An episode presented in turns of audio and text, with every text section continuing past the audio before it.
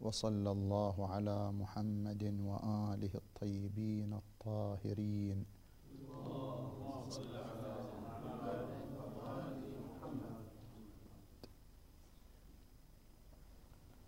ذكرنا فيما سبق أن استخراج قانون علمي أو قاعدة علمية يتوقف على عناصر ثلاثة. مبدأ السببية العامة والسببية النسبية المعبر عنها بالاضطراد والسنخية بين السبب والمسبب. مثلا إذا أردنا أن نستنتج قانونا وهو أن الحديد يتمدد بالحرارة أو أن الماء يغلي إذا بلغت درجة حرارته مئة. فهذه القضية وهي أن الماء يغلي إذا بلغت درجة حرارته مئة.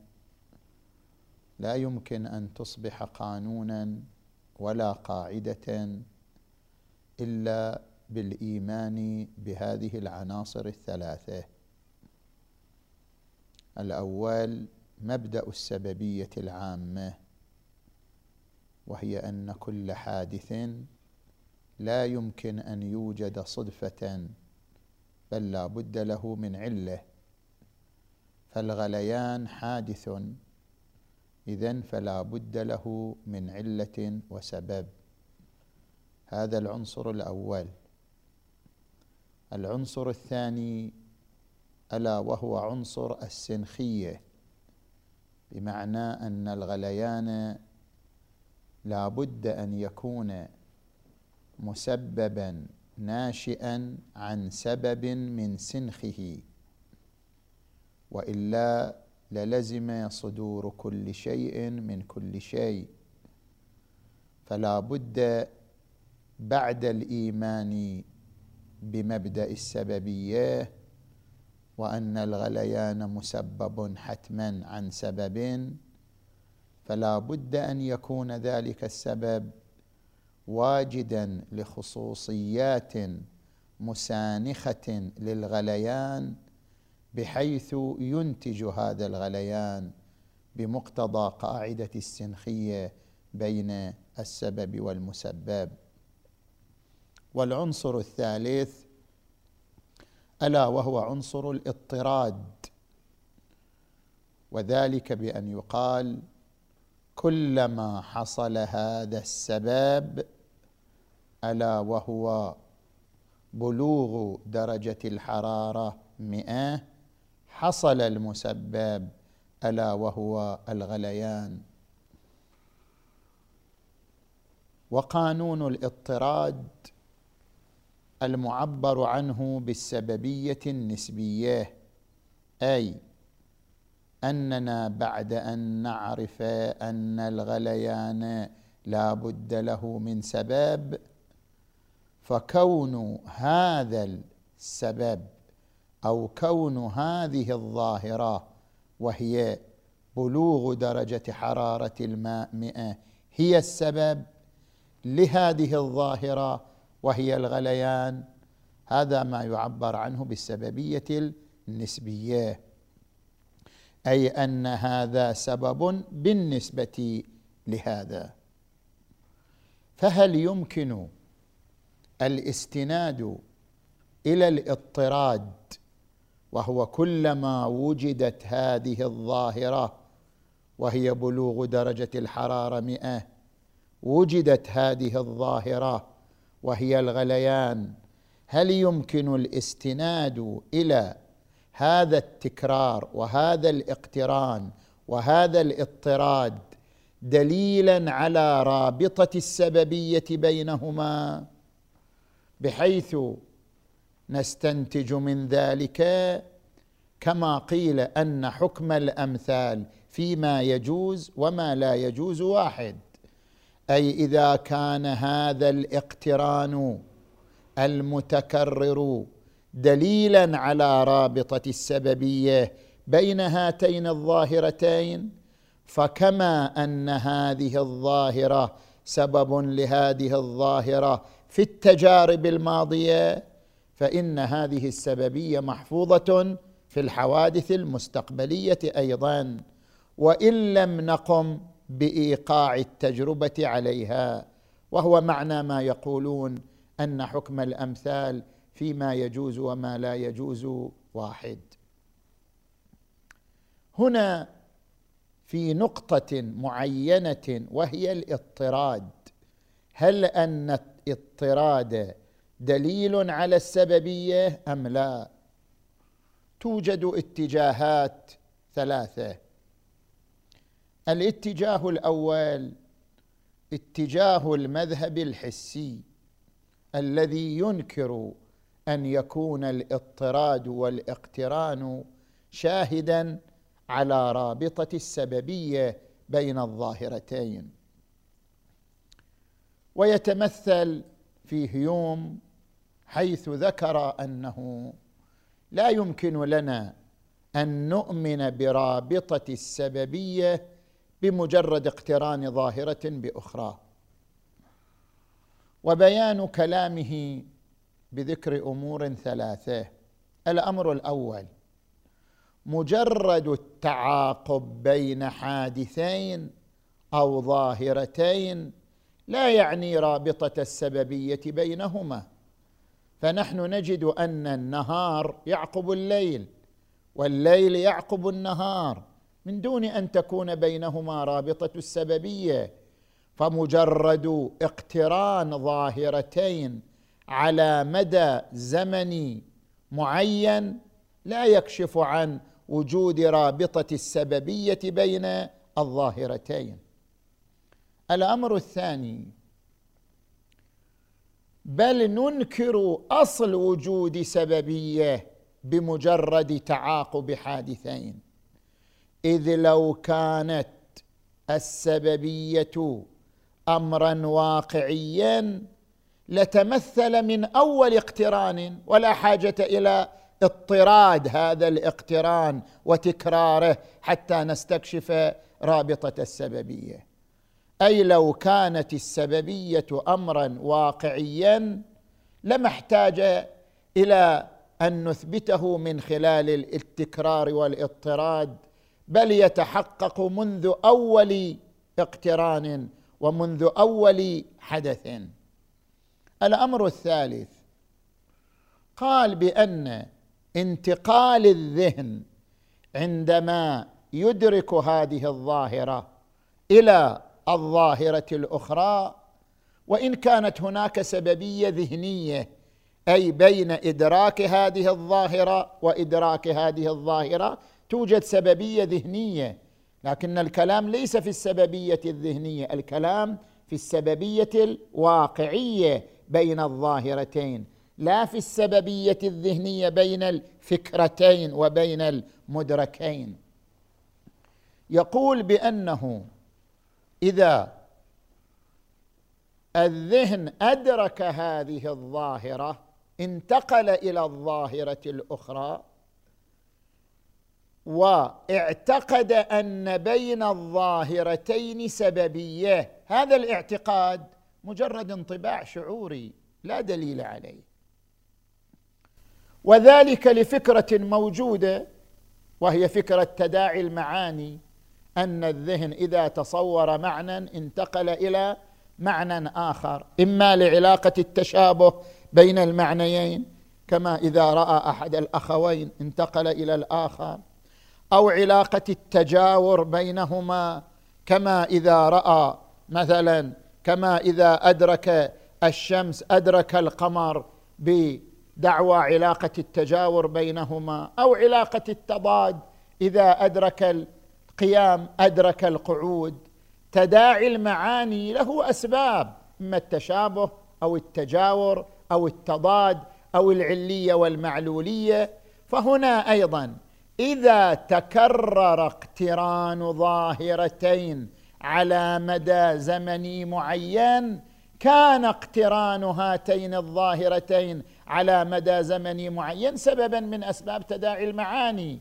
أنه إذا أدرك الظاهرة الأولى أدرك الظاهرة الثانية أو تصور الظاهرة الثانية.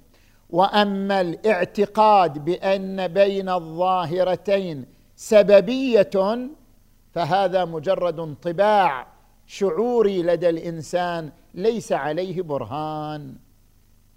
هذا هو موقف الاتجاه الحسي من قضية الاضطراد.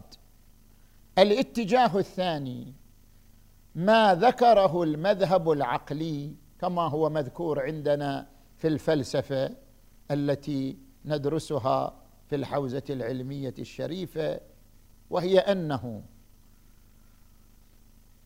تكرار اقتران الظاهرتين على نحو الاضطراد قرينة على رابطة السببية بينهما. وذلك استنادا إلى قانون عقلي قبلي أن الاتفاقي لا يكون أكثريا ولا دائميا.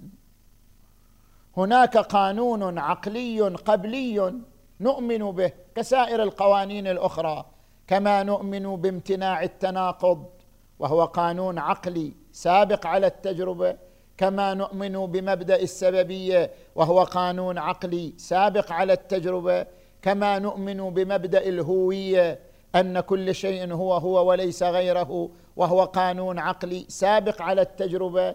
اذا من القوانين العقلية السابقة على التجربة أن الاتفاقي لا يكون اكثريا ولا دائميا. فإذا وجدنا أن الظاهرتين اقترنتا في ظروف مختلفة وفي أزمنة متعددة وعبر تجارب عديدة. كلما بلغت درجة الحرارة مئة حصل الغليان. هذا الاقتران بين الظاهرتين. جربناه في ظروف مختلفة في أزمنة متعددة من تجارب متنوعة ومع ذلك وجدنا أن الظاهرتين مقترنتان. فاقتران الظاهرتين أكثري أو دائمي. وبما أن الاتفاقي لا يكون اكثريا ولا دائميا اذا اقتران الظاهرتين على نحو الاكثريه أو الدائميه دليل على رابطة السببية بينهما. بيان ذلك. أن كل شيئين إما أن يكونا متقابلين أو يكونا متخالفين أو يكونا متلازمين. فالعلقه بين كل شيئين هي هذه. إما أنهما متقابلان لا يجتمعان كالضدين كالملكة والعدم كالنقيضين. إما أنهما متقابلان لا يجتمعان.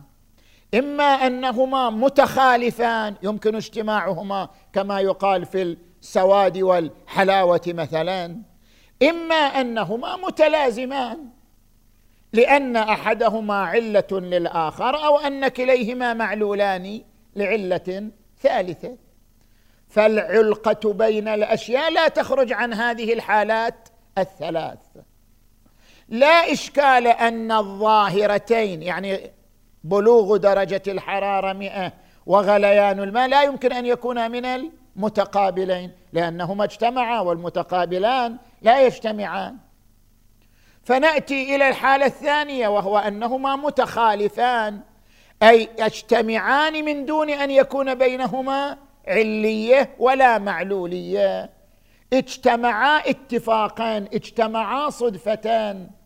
تكرر في جميع التجارب على نحو الصدفه وعلى نحو الاتفاق من دون أن تكون بينهما سببية. يقول المذهب العقلي هذا غير معقول. الاتفاق لو كان اقترانهما صدفة واتفاقا لم يكن هذا الاقتران اكثريا ولا دائميا. الاتفاقي لا يكون اكثريا ولا دائميا. لما؟ لأن كثرة الاقتران مقابل المساواة أو مقابل القلة. أن يكون اقترانهما أكثر من عدم اقترانهما. لا مساويا ولا أقل. كثرة الاقتران معلول لا بد له من علة. لا يمكن أن تحدث هذه الكثرة من دون سبب من دون علة. فبما أن كثرة الاقتران مقابل التساوي مقابل القلة حدث يحتاج إلى سبب وإلا لكان حصول الكثرة لا مساواة ولا قلة ترجحا بلا مرجح والترجح بلا مرجح مساوق لحدوث المعلول بلا علة وهو غير معقول. اذا لا محالة الأكثرية أو الدائمية لا تحصل إلا مع وجود سبب يقتضي هذه الأكثرية أو الدائمية. وهذا يعني أن اقتران الظاهرتين يدخل تحت الحالة الثالثة ألا وهي أنهما متلازمان. إما لأن أحدهما علة للآخر أو لأنهما معلولان لعلة ثالثة. وإلا لا يكون الاتفاقي اكثريا ولا دائميا. من هنا؟ المذهب العقلي. أنكر الاستقراء. قال الاستقراء ليس دليل مستقل بل لا بد أن يرجع الاستقراء إلى القياس. ما لم يرجع الاستقراء إلى القياس لا يكون دليلا منتجا. لما؟ لأن الاستقراء مهما كثرت أفراده. ولو جربنا هذه التجربة وهي بلوغ درجة حرارة الماء مئة والغليان. ولو جربناها مليار مرة مجرد التجميع العددي مجرد الكثره العدديه لا يدل على شيء يعني لا يدل على رابطة السببية بينهما. بل إن الذي يدل على رابطة السببية بينهما هو هذا المبدأ العقلي القبلي الذي آمنا به وهو أن الاكثري عفوا وهي أن الاتفاقي لا يكون اكثريا ولا دائميا. بضميمة هذا المبدأ العقلي نستنتج هذه النتيجة وهي أن بين الظاهرتين سببية وإلا مجرد الكثرة العددية لا تدل على ذلك. اذا فبالنتيجة الاستقراء مهما بلغت افراده لا ينتج. لابد أن يستند إلى هذا المبدأ العقلي. وإذا استند إلى المبدأ العقلي تحول إلى قياس وخرج عن كونه استقراء. لما؟ لأننا بالنتيجة لا بد أن نصوغ قياسا. فنقول اقتران هاتين الظاهرتين بلوغ درجة حرارة الماء مئة والغليان. اقتران هذين الظاهرتين الظاهرتين اكثري والأكثري لا يكون اتفاقيا. فنتيجة ذلك أن الاقتران دليل على اللزوم والسببية. فاذا أرجعنا الاستقراء إلى قياس اقتراني ولو لم يرجع إلى القياس الاقتراني لم يكن منتجا. هذا هو الاتجاه الثاني اتجاه المذهب العقلي. الاتجاه الثالث ما ذكره السيد الشهيد الصدر قدس سره في كتابه الأسس المنطقية للاستقراء في الطبعة الثالثة من صفحة 46 إلى صفحة 56 تعرض لهذا العنصر وناقشه.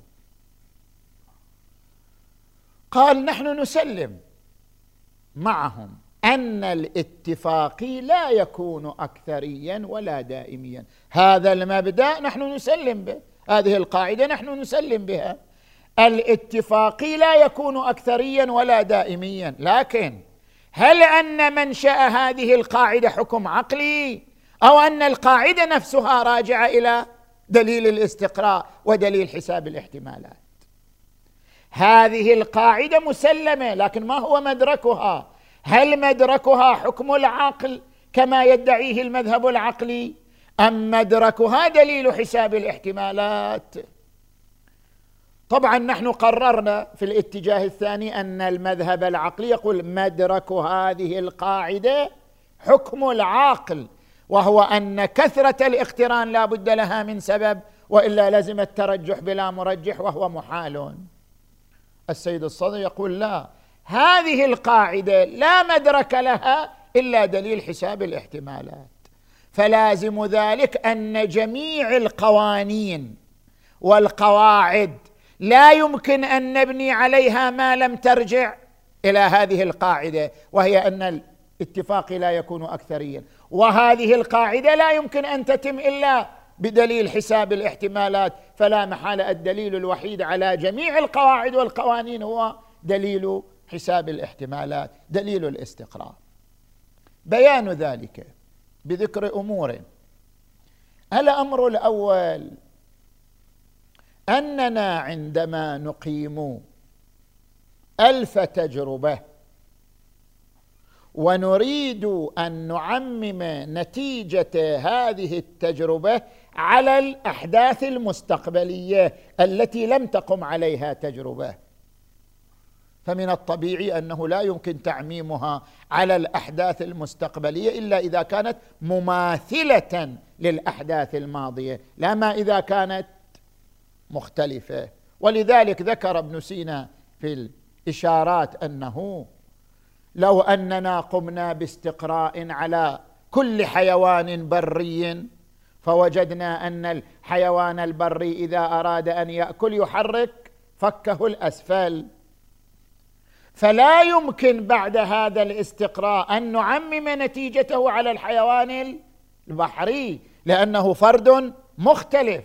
فنتيجة الاختلاف يعني لعل هناك عنصرا خاصا به ينتج اثرا مغايرا. اذا التعميم إنما يكون على الأفراد المماثله لا على الأفراد المخالفة. هذا الأمر الأول وهو واضح لدى الجميع. الأمر الثاني حتى نعرف معنى الاتفاق الذي ذكره المذهب العقلي. لابد أن نعرف معنى اللزوم لأن الاتفاق مقابل اللزوم. اللزوم إما لزوم منطقي وإما لزوم واقعي. اللزوم المنطقي هو الذي يكون احتمال خلافه موجبا للتناقض. مثلا لو قال شخص المثلث نحن ندري أن المثلث مثلا متساوي عفوا أن المثلث زواياه تساوي قائمتين. لو قال لنا شخص المثلث له أربعة أضلاع قل اذا هذا ليس مثلثا هذا نقيض كونه مثلثا هذا خلف كونه مثلثا هذا يسمى لزوم منطقي. كون الشكل مثلثا لازمه أن تكون له ثلاثة أضلاع. لما لازمه أن تكون له ثلاثة أضلاع؟ لأن احتمال غير ذلك موجب للخلف والتناقض. فكل ما يكون احتمال خلافه موجبا للخلف أو التناقض يسمى لزوما منطقيا. والنوع الثاني من اللزوم اللزوم الواقعي. مثل شنو؟ مثل التلازم بين الحرارة والنار. كلما وجدت نار وجدت حرارة. هذا تلازم واقعي مو تلازم منطقي وإلا العقل يحتمل الخلاف. العقل يمكن أن يتصور نارا بلا حرارة. إلا أن اللزوم بين النار والحرارة لزوم خارجي واقعي وإن لم يكن لزوما منطقيا. إذا عرفنا اللزوم وهو إما منطقي أو واقعي فالصدفة ما ليست لزوما. كل ما ليس لزوما لا منطقيا ولا واقعيا فهو صدفة واتفاق. هذا معنى الصدفة والاتفاق. نجي إلى الصدفة. الصدفة على قسمين. صدفة مطلقة صدفة نسبية. صدفة مطلقة بمعنى أن يحصل الحادث بلا سبب. هذا غير معقول. أن يحصل حادث بلا سبب بلا علة صدفة هذا غير معقول وهو ما يسمى بالصدفة المطلقة. هذا إنكار لمبدأ السببية العامة. أما الصدفة النسبية كلما فتحت باب الدار وجدت مثلا بائع آه، بائع الخبز واقفا. كلما فتحت باب الدار وجدته واقفا. هنا اقتران هاتين الظاهرتين. كلما فتحت الباب وجدت بائع الخبز واقفا صدفة. صدفة تكررت خمسين مرة مليون مرة مليار مرة. هذه صدفة نسبية. لأننا لم ندعي أن أحد أن إحدى الظاهرتين وجدت بلا سبب. فتح الباب له سبب وهو أنا. وقوف هذا البائع أمام الباب له سبب. بإرادته وقف. كل ظاهرة لها سبب. نحن لا ننكر مبدأ السببية. إنما نقول اقتران الظاهرتين صدفة. اقتران الظاهرتين اتفاق. هذه الصدفة يعبر عنها بالصدفة النسبية. هل هي ممكنة أم لا؟ هل يمكن أن تقترن ظاهرتان اقترانا اكثريا مع أن هذا الاقتران اتفاقي بدون أن تكون بينهما رابطة السببية والعلية أم لا؟ نجي إلى الأمر الثالث. السيد الصدر يقول ما يقوله المذهب العقلي أن الاتفاق لا يكون اكثريا ولا دائميا؟ هل هو بالنظر لعمر الطبيعة أو بالنظر لعمر التجربة؟ فإن كان الملحوظ عمر الطبيعة يعني كل تجربتين زاملت عمر الطبيعة. يعني إلى أن هذه المجموعة الشمسية تفنى لم نجد إلى أن تفنى هذه المجموعة الشمسية لم نجد بلوغ درجة حرارة الماء مئة إلا ومعها غليان. إذا كان المقصود هكذا. اذا معناه لا يمكن لنا الإيمان بأي قانون علمي لأن أي قانون علمي نستند إليه الآن لم ينتج عن تجربة مزاملة لعمر الطبيعة. وإن كان المنظور عمر التجربة يعني بلحاظ هذه التجربة العلمية التي استغرقت مئة سنة مثلا وبمليار مرة حدثت بلحاظ عمر التجربة قلنا بأن الاتفاق لا يكون أكثريا ولا دائميا. يقول لا هذا ليس عليه برهان. لا يوجد برهان عقلي. ما دامت المسألة منوطة بعمر التجربة لا يوجد برهان عقلي يقرر أن الاتفاق لا يكون أكثريا ولا دائما يمكن ان يكون أكثرين بلحاظ عمر التجربة. يمكن أن يكون دائما بلحاظ عمر التجربة. وهذا لا يعني أن بينهما علقة السببية ورابطة السببية. لذلك لا بد أن نحرز السببية بدليل آخر لا بمجرد الاضطراد وهو دليل حساب الاحتمالات بأن نقول تكرار التجربة في ظروف مختلفة ومتناقضة وفي أزمنة مختلفة ومن أشخاص مختلفين كلما تكررت التجربة صعد احتمال أن هذه الظاهرة علة لتلك وقل احتمال أنهما أن الاقتران اتفاقي إلى أن يصل احتمال أن بينهما رابطة السببية والعلية إلى مستوى الوثوق والإطمئنان. وإلا لولا دليل حساب الاحتمالات لا نستطيع أن نقرر هذه القاعدة العقلية أن الاتفاق لا يكون اكثريا ولا دائميا. لأجل ذلك السيد الصدر يقول الاستقراء هو دليل مستقل. حجر الزاوية في دليلية الاستقراء بحسب تعبيره هو في هذه القاعدة. أن أن الاتفاق لا يكون اكثريا ولا دائميا لكن هذه القاعدة بما أنها لا ترجع إلى حكم عقلي فلا يرجع الاستقراء إلى القياس وإنما مدركه دليل حساب الاحتمالات لا محالة. فلا يوجد قانون ولا قاعدة علمية إلا وهي ترجع مقصودنا قاعدة علمية يعني في مجال الطبيعيات إلا وهي ترجع إلى دليلية حساب الاحتمالات. هل أن ما أفاده قدس سره تام أم لا؟ يأتي الكلام عن ذلك في جلسة أخرى إن شاء الله تعالى. والحمد لله رب العالمين.